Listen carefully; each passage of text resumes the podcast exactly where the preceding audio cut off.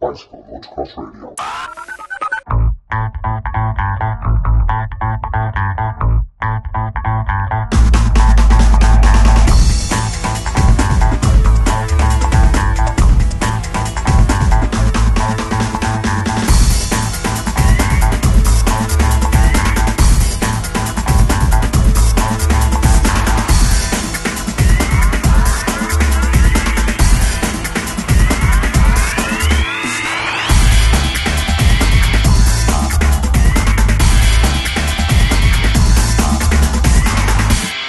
Hey, this is Rich Eames. You're listening to Bicycle Motocross Radio. It's good to be back for 2008. We lost the plot slightly in the back end of 2007, but we're looking to come back bigger and stronger for this year. Our first guest for 2008 is somebody whose name you'll all know, but I guarantee quite a few of you won't know his face. He's the guy behind BMXMania.com, so check out what happened when we interviewed Jerry Landrum.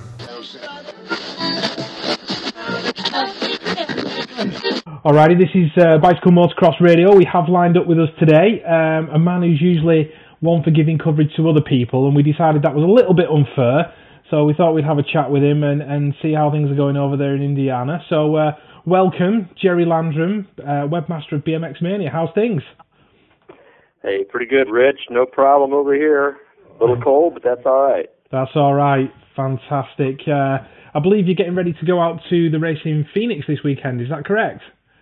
Uh, yes, that's correct. I'll be leaving Friday. Right. So that's the uh, is that the ABA Winter Nationals this weekend? What's that? Is that the ABA Winter Nationals this weekend, or am I thinking of something else?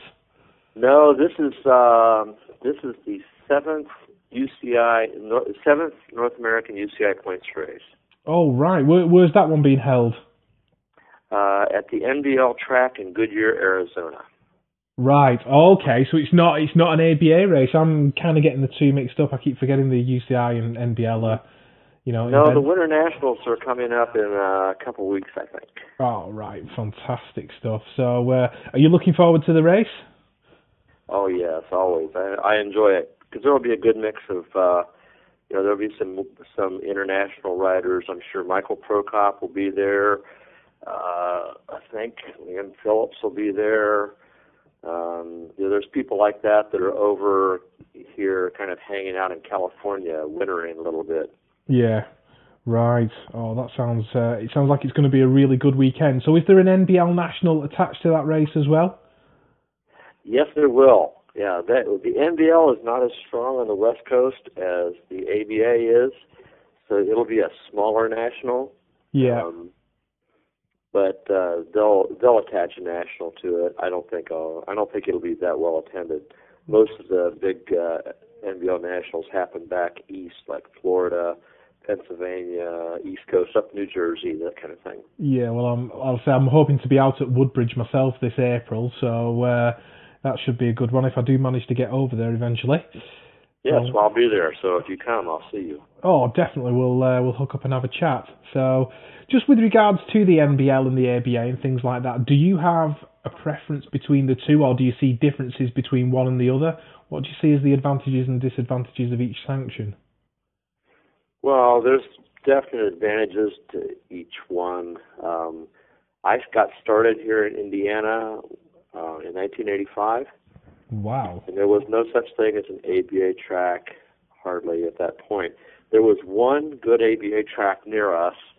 That was a classic called Bud's BMX. They had a national there every year. Uh, they had a big rider count, but it really it was kind of on its way out because the NBL had kind of saturated the area. Within my within driving distance of my house, there were five NBL tracks, uh, one of which which was national caliber, and the rest all pretty good as well. Right. So I, I kind of grew up in BMX as an NBL rider, Yeah. but but within within two years of started, I went to um, ABA nationals on a regular basis because they were always so fun to go to. Right. Right. I did. Um, I did Del Mar in 2003, which was the first time we met, if I remember correctly.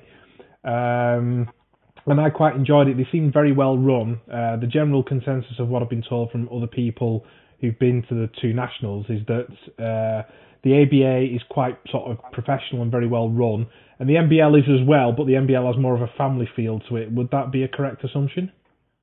Well, yeah, one of the guys that talks a lot about that kind of stuff, uh, a guy named Mike Fields, who's involved with uh, uh, uh, Intense on track, big factory chain in the ABA. He he says uh, it's kind of like one is a corporate mentality and one's kind of like a factory factory.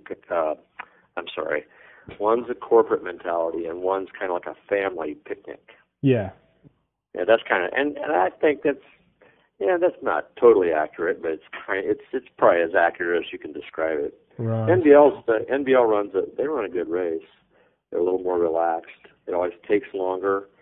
Um, I personally can never quite understand why the ABA wants to get people out of the park as fast as they do. If they have a hundred moto race, it takes like an hour.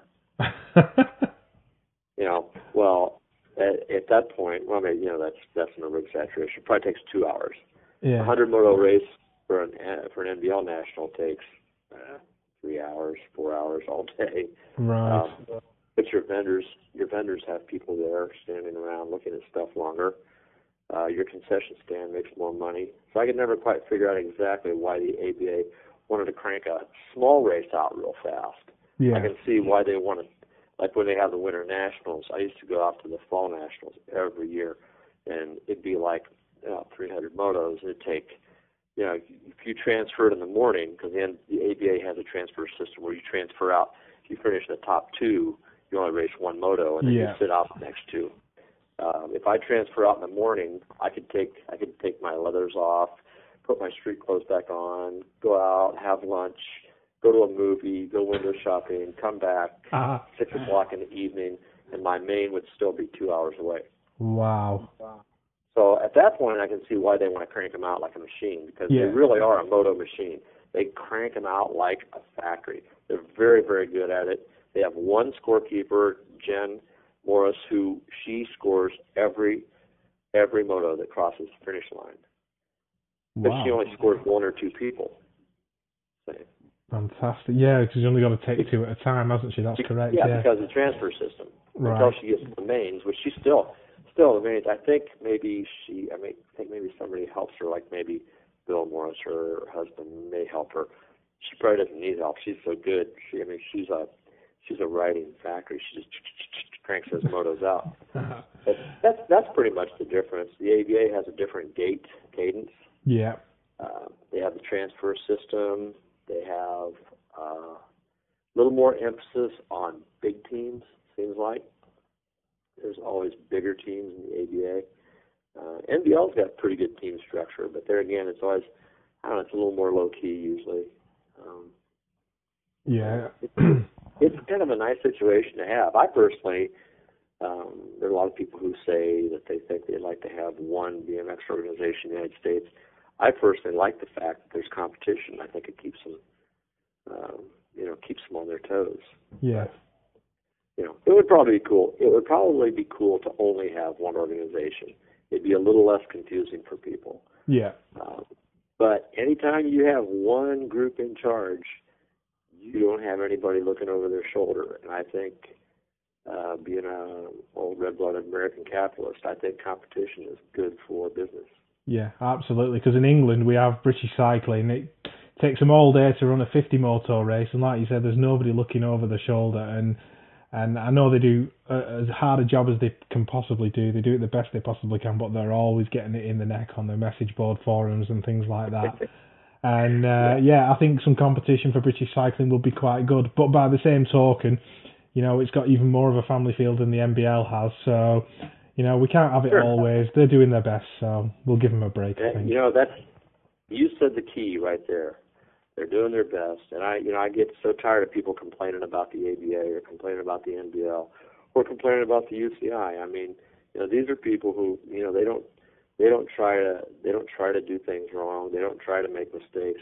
You know, sometimes you do make mistakes from your organization, and uh, you know, people talk about the ABA and how efficient they are. Yeah, sometimes things go wrong with them. You know, it, it just people try, and I think you know, it's just we need to be behind organizations that promote our sport. Um, and I think that's good. Yeah, it's not the uh, it's not the mistakes they make; it's how they fix them. So uh, I appreciate your point fully. But I love the Euro scene. Yeah, I love the Euro scene. I love. I've been to I've been to races in England and I've been to races in uh, on the continent, and I like I like this. I like the vibe. I like the feel. I like the excitement. I think uh, that's a good product. Yeah, because you came out to Cheddar for the Euros last year. Unfortunately, Oh, yeah. I, I missed that one because I was uh, I was in a period of unemployment at the time. I wasn't working, so I didn't have the funds to actually get there. But That was a um, yeah, do you do you like the Cheddar facility? Is that is that the kind of thing that you think's uh, quite good about the English scene? Because that is slightly sort of um, a standalone thing because it because it's part of a holiday complex. They have all the facilities around them, whereas normally in England, you know, national races are run in the middle of a field and everybody's camping in a tent round the side. So I just wondered if it'd give you a slightly false impression of what the UK scene was about.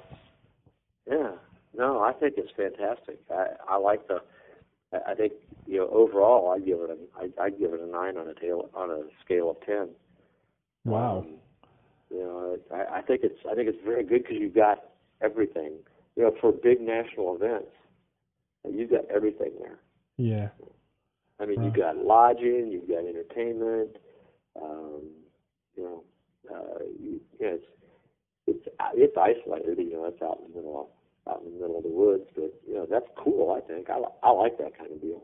Oh, cool. Kind of, it's kind of like uh, here at one of the big races. Two of the big races they have NBL and ABA wise are uh, Rockford BMX, Yeah. ABA, and South Park for the NBL. Right. Both of those races are in nice wooded areas, big sprawling tracks.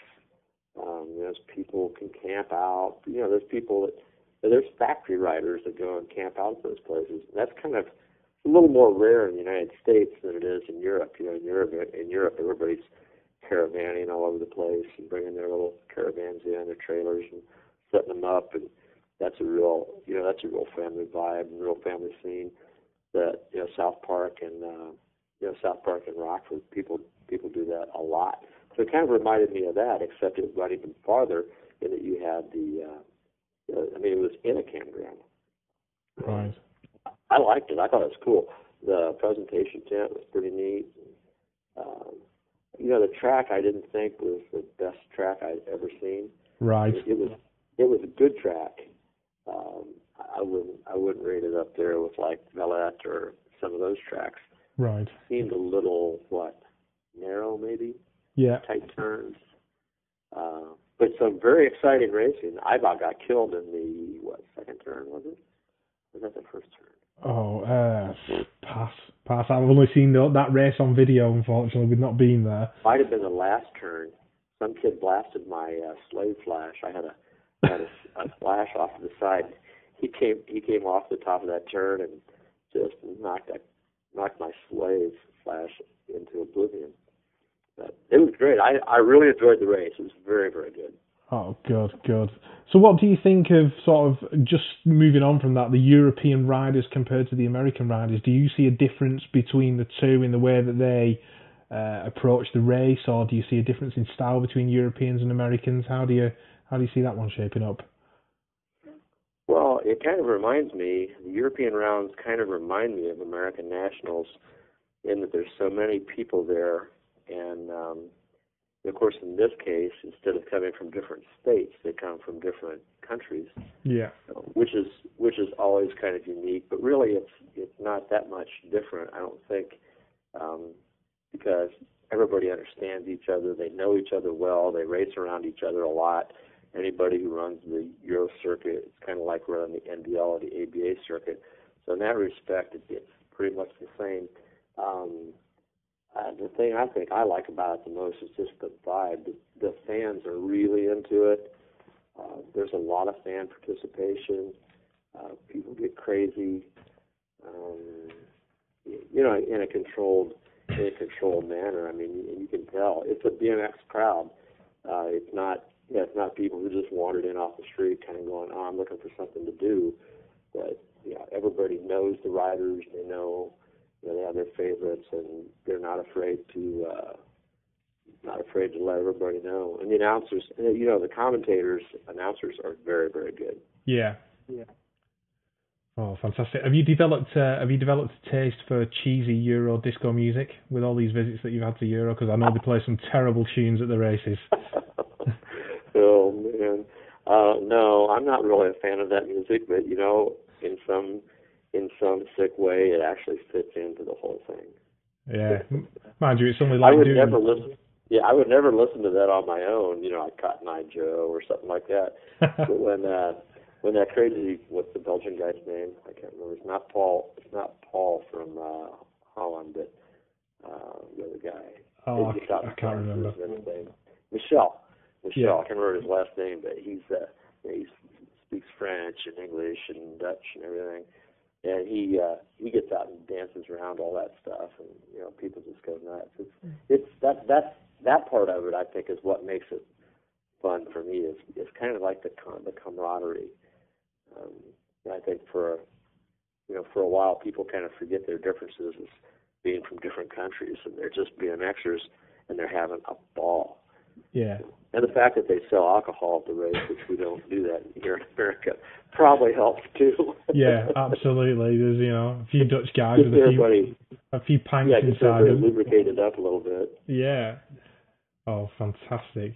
Well, what I wanted to sort of ask you about as well, Jerry, um, I just wanted to give you sort of an opportunity to, you know, give a bit of coverage to BMX Mania, seeing as though you give coverage to everybody else. So, I mean, it's one of those sites. It's on my, uh, it's on my list of visits. It's probably one in the first three that I visit every single day of the week. Um, I'm, I mean, you've been going with Mania for what, however many years now. How long have you actually been doing that, and how did you get started with it? Um, it's been in existence for 12 years. We're working on our 13th year right now. Wow. Yeah, yeah it's pretty crazy. I can't believe I've been doing it that long, but it's been a lot of fun, that's for sure. Yeah. I got started in 1996. I just, you know, I'd been kind of messing around on the internet for a while. I had a Commodore 64, I think, at the time. Yeah. No, I had an Amiga. I'm sorry, I had an Amiga at that point, which is actually a pretty fantastic machine.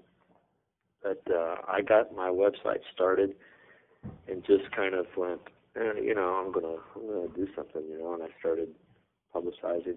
When I first got involved in 1985, one of the first things I did within a year of getting involved is I made an e-zine uh, or a little, um, a little magazine here Yeah. in northern Indiana that covered um, the circuit that we had here in northern Indiana it was a five-track circuit that um, they all scheduled. They scheduled all their races together so that people moved from one track to the next. Um, it was kind of like a small national scene all summer long. Yeah. So um, I started off right away. I went, hey, I'm gonna make a magazine. You know, I made this little magazine up with like custom. I had a friend did cartoons. He did, you know, little illustrations, kind of like Christoph Boll does. And um, you know, I I started my own magazine, and then that kind of died away. And then when I when I discovered the internet and started hanging out there, I, I kind of went, hey, I think I'll start a you know website. So I started it and didn't really know what to do with it, and just kind of put stuff up and um, gradually, I, I, you know, I already knew quite a few people in the American BMX scene just from having raced on. Um, I raced on the co-factory Mongoose team with Eric Rupe, Sam Arellano, Gary DeBacker, and Shelby James and Travis Chipres. I was really fortunate. That was the first three years of my BMX involvement, and I knew. Uh, a lot of the NBL people pretty well, and a lot of the ABA people pretty well because I was always I always went to nationals. So I just started gathering news, and uh, it just kind of evolved into a news site. Um, I don't know what I was gonna I don't know what I was gonna do when I first started it. As far as I know, it's probably it was one of the first three BMX websites that I can ascertain. Um, the first one for sure was NewJerseyBMX.org. Right. Um, and then I I think I'm probably right in there, pretty close to being the second or the third. But it gradually um, um, gradually just got started. I I was in a situation where occupationally I I, I was kind of semi-retired, not really retired, but I was doing part-time work, and I had some time on my hands, and I just I just started really getting into stuff and collecting news releases and um, you know, talking to people and putting up results. I, you know, get the ABA. The ABA's always had the best sanctioning body um, website out there. It may not, uh, they may not dominate that right now because there's so much other stuff going on, like with the UCI and the NBL. They've all caught up. But the, it, at first, I got a lot of stuff off the ABA side. I'd publish all their results and that kind of stuff. It just gradually kept going and going, and all of a sudden, I was you know, I guess I had more time than most other people, so it just, you know, it it got real regular, and people just kind of went, hey, you know, BMX Mania's always got something new up, so you know, we're going to go see what he's doing. yeah, it's it, it's a good site. Yeah, it's a good site yeah. to navigate, Jerry. Did um, how many hits a day are you getting at the moment? Because I'm always curious to know how much traffic you actually generate with that website. I'm sure it's in the tens of thousands. Well, yeah, I get I get between ten and fifteen thousand unique visitors weekly. Wow! So that's individual IP addresses, you know, representing one computer. Yeah. Well, one of those is definitely how, mine. yeah, that's how I re- that's how I always um, tend to report it. I have two ways to two ways that I kind of measure the success of the website. The first is the fact that I get unique. I get that many unique visitors. The second is that I don't I don't ever sell ads. Right. I, I've I don't think I can't remember. Well, I bet you it's been three years since I solicited anybody to buy a website to buy a web a banner ad. Every banner ad that you see on there, people have emailed me and said, "Hey, I want to buy it. I want to buy a banner ad in your news on your website."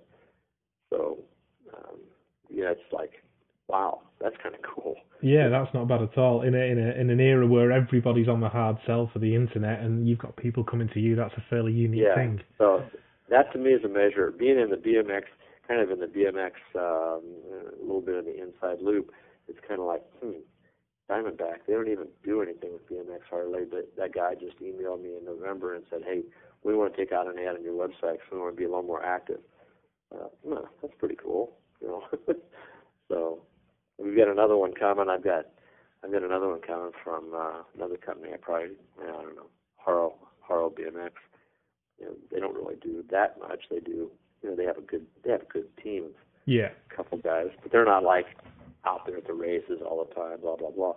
Um, but you know Tony Degalado, who's the team manager, you know he just emailed me last month and said, hey, we want to do an ad. I just went, man, that's awesome. You know, so that's kind of a that's kind of the way another way I measure it as well as unique visitors. When we have a big UCI race like the Worlds yeah. or uh, the ABA Grands, the NBL Grands, I get over fifteen thousand unique visitors. The, the you know the visits just spike right out right out of the right out of the charts. Yeah, because we know that we can always. Uh, you know, pick up the results like at the ABA Grand, You've got the, you know, the the Friday night results and pictures up on the Saturday morning, so you can kind of follow it more more or less in real time, and then you can pick up your photos and your results from there, and then you can also yep. watch it via you know go to 11.com, which has been absolutely fantastic because the amount of people in England who who sit glued to a computer at some ungodly hour in the morning watching the uh, ABA Grands is is quite phenomenal. Um, well, you want to know it? You want to know an ABA Grands inside secret about BMX Mania? Go on. Okay, there's a tower every year that they have in the infield that supports the sound system. Okay. And, and they always have a black, like a black curtain all the way around. What it is, it's, uh, it's like a, uh, it's like a uh, builder's, a builder's construction tower. You know okay. how they set those up, and and underneath they have they have all the amps. They have like their amp crates and stuff that they haul around with them. Well, during the race, if you look at that, if you look at that tower, I'm inside there getting ready to update right. Ah, right. So you've got access to the net there as well. Yeah, I, I sit in there. I sit in there in between the motos, or in between the mains, uh, like the semis, the quarters, the semis, the mains. Like like they'll run the quarters, and then I'll go in there. My laptop will be in there, and I have a wireless a wireless card that I use it uh, to log on anywhere. And so I'll uh, I'll type it up. A lot of times I'll have I'll kind of have everything typed up and laid out but just leave a place for a photo and leave a place for people's names. Right. And then I just go in there and update that real quick.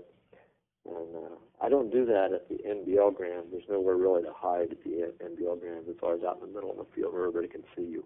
And I don't I don't like the, I don't like people watching you work, but I, I always go in the ABA Grand. I always go underneath that little that little tower. It's really cool, and I like I like getting that stuff up right away for people. Yeah, it's people good. Know, uh, oh, Danny Kellogg, he uh, he just he made it out of his quarter, so he's still in the hunt. You know, oh Kyle's right behind him. Blah blah blah. That's fun stuff. Cool, that's fantastic. And another thing that uh, I definitely separates you from uh, some of the other websites out there, most of the websites, you have no message board forum.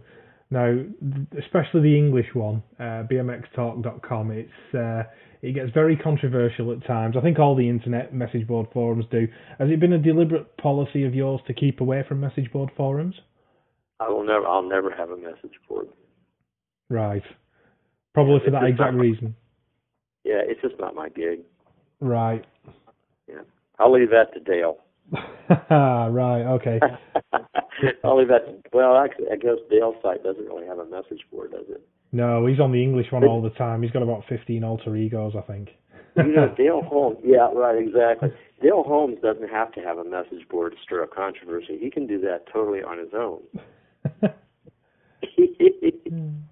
Oh, D- No, D- Dale I- likes a nibble. We, we, Dale likes a nibble. He likes to uh, he likes to keep the fans on their toes. I think it'd probably be his turn of phrase.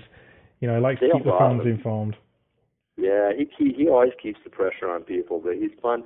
He's a fun guy to be around. He's, uh I mean, you know, that, that guy has been there, done that. So, you know, I, you know, to a certain extent, he's probably earned his right to be a pain in the ass, I guess, huh? I think that depends on who you talk to, Jerry. I think that Yeah, well, yeah, that's true. talk There are probably some people who don't who don't like what he says. I Yeah. think he's hilarious. Personally. Yeah. Oh well, I know he's Uh, roughly. no, I'm not. I've never been. I've never been into message boards, and you know, in spite of the fact that there's a lot of really positive stuff that happens because of them, there's also a, just a lot of times it's just a place for shared ignorance and for uh, negative comments. It's kind of like you know parents griping about their kid didn't get this, or you know, uh, and you know, and God bless the 30, 40 year old guys that have come out of retirement and turned BMX on its ear because, you know, you know, you've got them all over England. We've got them here in the states too. You know, guys who used to be, you know, super uh, super class, or they used to be A pros here in the states, fast guys, and then they, you know, they got off and they're, you know, left their bikes get dusty in the garage, and now they've rediscovered BMX and that's awesome. But a lot of times it's those guys that sit around and they're the ones that are barking about this and barking about that. And um, you know, they've got plenty of places to do that without doing it on BMX Mania. And I just always want to major in the positive aspects of BMX as much as I can. And that's a little easier to control when you don't have other people entering their opinions on your forum. Yeah, and what you'll absolutely notice as well, Jerry, or I do, I don't know if it's the same for you over there. The better they were back in the day, the more bitter they are when they get on the internet. Yeah. well, you know, it, it gives it gives guys something to do, and I, I I can't say that it's a totally negative situation, but I've just never, you know, I I think that's you know it's, it's cool. It, it, uh, what I'm doing takes plenty of time. I don't have time to run all that stuff. Yeah. Oh, I've got to keep it as simple as I can, and you know, I've I've learned a few lessons in life through my BMX website, and uh, you know, one of them is you don't put rumors up. You know, I don't publish rumors. Um, I did that once, and somebody climbed down my throat and ripped out my tonsils, and I, you know, I, I just don't do that stuff anymore. yeah. Right. Argentina, the Argentina at the Worlds uh, GT team got got in a car wreck on the way to the race. Right, I that remember that one. up. Yep, I had that news up. Somebody emailed me right away. I can't remember who it was. Somebody emailed me right away, told me that happened. I put it up, and I got I, I got a nasty gram from the team manager Todd Corbitt. He said, "Don't you ever do that again." And I learned something at that point. He said, "I'll let you know what the story is.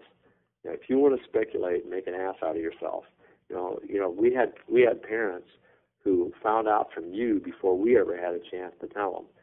And uh, you know, I, when he said it that way, I kind of went, yeah, yeah, that's probably a good idea not to do that kind of stuff. Yeah, I mean, it's I've, of. I've always. Go ahead. I was just going to say it's kind of a knock on because things like that nowadays would end up on message board forums probably before they even ended up on your website and probably Oh, yeah. before the parents were even told anyway. So Yep. the the speed the internet's progressing, I don't think anything's a secret anymore in BMX. But we're not going to do that at BMX Mania. We, I've learned my lesson, and um, I I think you know it, it makes you a credible. It makes you a credible news source.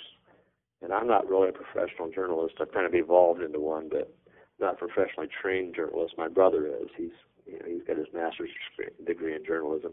But I've been around it all my life, Yeah, and I know you know you check sources, you make sure you have the story straight, and you go with you know you go with with legitimate, reliable sources, not speculation and half-ass commentary. You know, that doesn't really get you anywhere. If it does, it's going to get you the wrong reputation. Right. So, with regards to other websites as well, because I mean you're kind of more or less the same news source. Um, uh, you've got the likes of BMX News out there and stuff like that. Are there any other websites of, of, of BMX news and things of that nature that you recommend or that you like, I should say? Is there any other website where you go, yeah, I'll go there. It's it's a pretty good source of information. I like reading. I like what I see. Who are your other favourite BMX websites? Um, yeah, I don't have much time to go to other people's websites because I spend about six to eight hours a day working on my own, and then I'm a basketball official uh, for schools here during the winter. During the summer, my wife has me out doing a lot of work around the house, so I don't have much time a lot of times to go um, to other people's websites. When I do, if I if there's something that somebody says, "Hey, have you heard about such and such?" A lot of times they'll include a link. They'll say, "Hey, check this out on Vintage." So I go there. That's the only time I go to Vintage BMX, just because I don't under. It's so complicated and complex with all the threads and stuff. I don't hardly know how to drill down to all of those threads. Like I get lost. And I don't know all the. I don't know all the. Like I don't know who I'm listening to because you know they don't use their real names. which I refuse to do. If I sign up, it's always I sign up as Jay Landrum. right. You know, but you know, half the time you don't know who people are. But you know, somebody says, "Hey, check that out. This thread on Vintage." I'll go check that out. Uh, probably my one of my best sources is the guy we just talked about, Dale Holmes. Dale always, if something's going on, Dale usually knows what it is, Yeah, and I'll go check his site or uh, BMX News when Robbie Miranda had it. I'm not sure who's running it right now. He sold it to somebody. yeah. I don't know who's handling it either. Yeah, but BMX News usually they they usually have stuff up quick. Um, I'm not a huge fan of BMX News because of the forum. I think they hurt. You know, I've seen a lot of people get hurt and um, kind of stomped on there, including myself. Uh, and that's nothing to do with uh, who runs the site. It's just that they allow that to go on. Yeah, Uh, BMX Ultra in Australia is a guy named Shane Jenkins who I've worked with for years. Uh, he's a very good guy, and he he always seems to collect good news. Um, ABA BMX.com. I go to BMX or MDLBMX.org. Uh, of course, that's all sanctioned stuff. I try to go make sense of the UCI website, but a lot of times it seems to me kind of, kind of distant and not really. Um, uh, it's informative for points and stuff, but uh, I wish there was a better. I wish that the UEC uh, would have a better website. I know, um, Yeah. you know, they're they're trying, but that you know, there's so much that goes on with English uh, or with uh, European BMX that I wish they had a better website. But those are the ones I those are the ones I check out just because.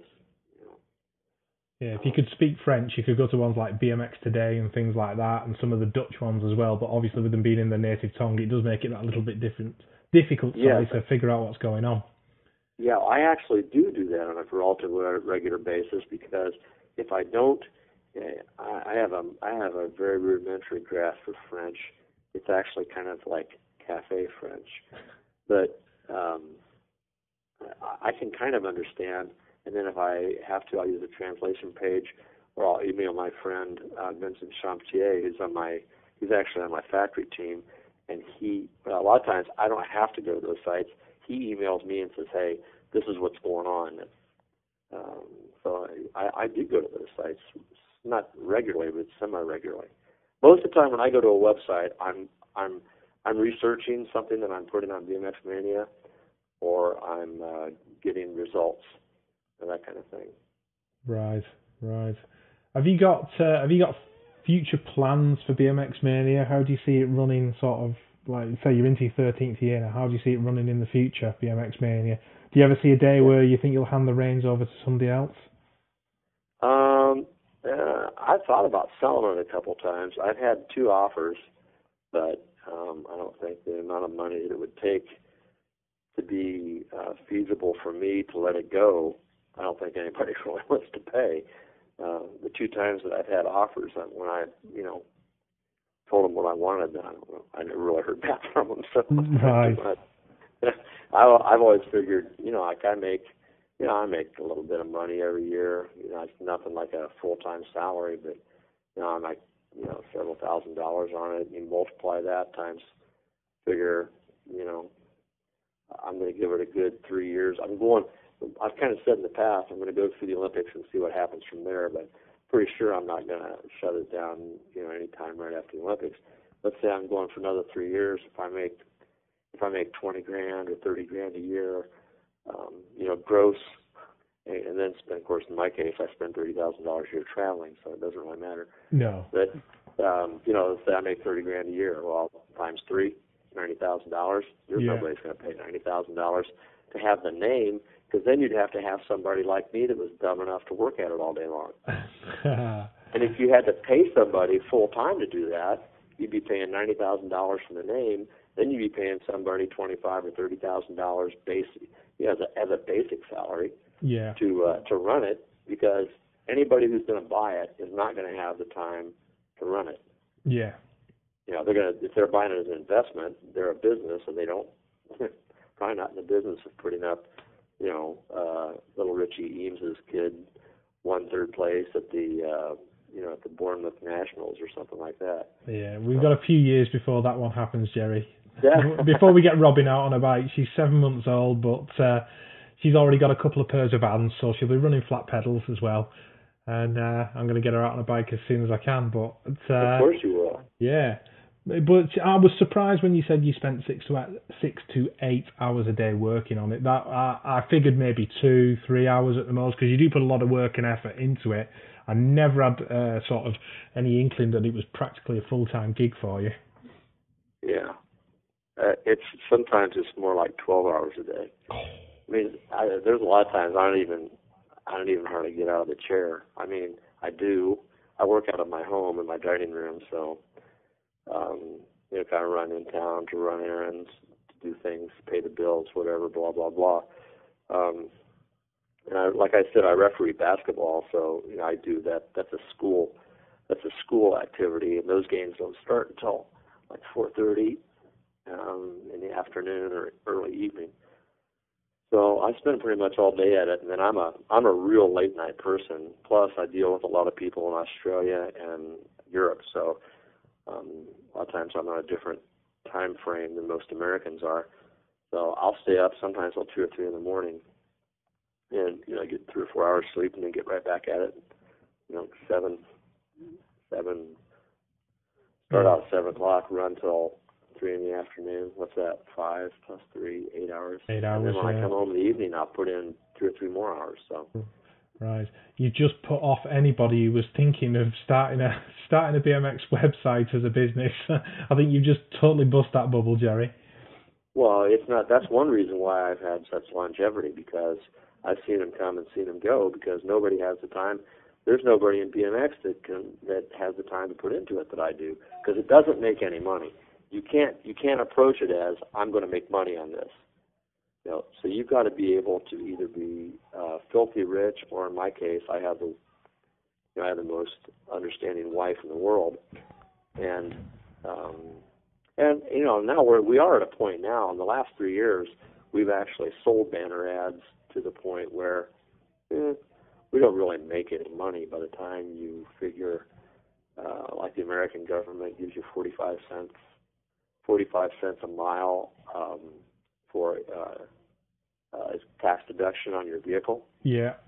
well, good grief, I drive, you know, I drive thousands of miles every year, you know, and then all the travel that I do. I mean, and that's another thing. It takes time. I book all my own travel. Sometimes it takes me. Now I was trying to find the cheapest ticket, you know, to get somewhere to go cover the Supercross race, or I'm going to go over for Copenhagen. I'm going to be at, uh, I'm going to go to the uh, European finals and go to the Copenhagen Supercross. Well, you know, probably take me 15, 20 hours to figure out who's got the cheapest ticket for that. You know, because I've got to buy it and that kind of stuff, get to the race, and then you know, go from there. So. Right. So no Yeah, business class flights for you then. Yeah. No, no. Well, although I am, I, uh, since I've been doing so much work with the UCI, I have gotten, I haven't gotten to the point where I do get upgraded on a relatively regular basis. But I don't. I buy the cheap tickets and get upgraded from there. Yeah, well, that's something you definitely need to speak to Dale Holmes about because Dale's the master of getting himself upgraded, from what I've heard. So, Uh-huh. uh, if you want travel tips, I think Dale's the man to speak to. I stand in his shadow. I don't even. I, I I'm not. I'm not ever going to be on that level. oh dear, right. Well, I think uh, I think I better uh, wrap this up, Jerry, and let you go and enjoy the rest of your day because I don't want to keep you away from the computer screen for too long. But, Okay, brother. uh, it- it's been an absolute pleasure, you know, speaking to you, having you on the podcast. Um, like I say, I'm still trying to run this thing and you know get it up and going again. So I'm hoping to have at least one a month done through sort of 2008. That's my goal. So, um, but yeah, thanks for coming on and chatting to us and and you know being a part of it. And uh, we'd be more than happy to have you on the you know on the podcast again. Well, thank you, Rich, for all you do for the sport and and, and uh, BMX in England. I think that's fantastic. It's a great it's a great um, tradition that we have with UK BMX over the years, and I think that guys like you are helping to keep that alive, and I think it's fantastic. Oh, cool. Well, thank you very much, Jerry. I appreciate it. Alrighty, that's about it from this episode of Bicycle Motocross Radio. If you want to get in touch with us, go to myspace.com slash bicycle motocross radio. We're always down for a little bit of feedback from our listeners. Let us know what you think. Not sure who's going to be on the show next time around, but I can guarantee it'll be a good one. Until then, keep pedaling.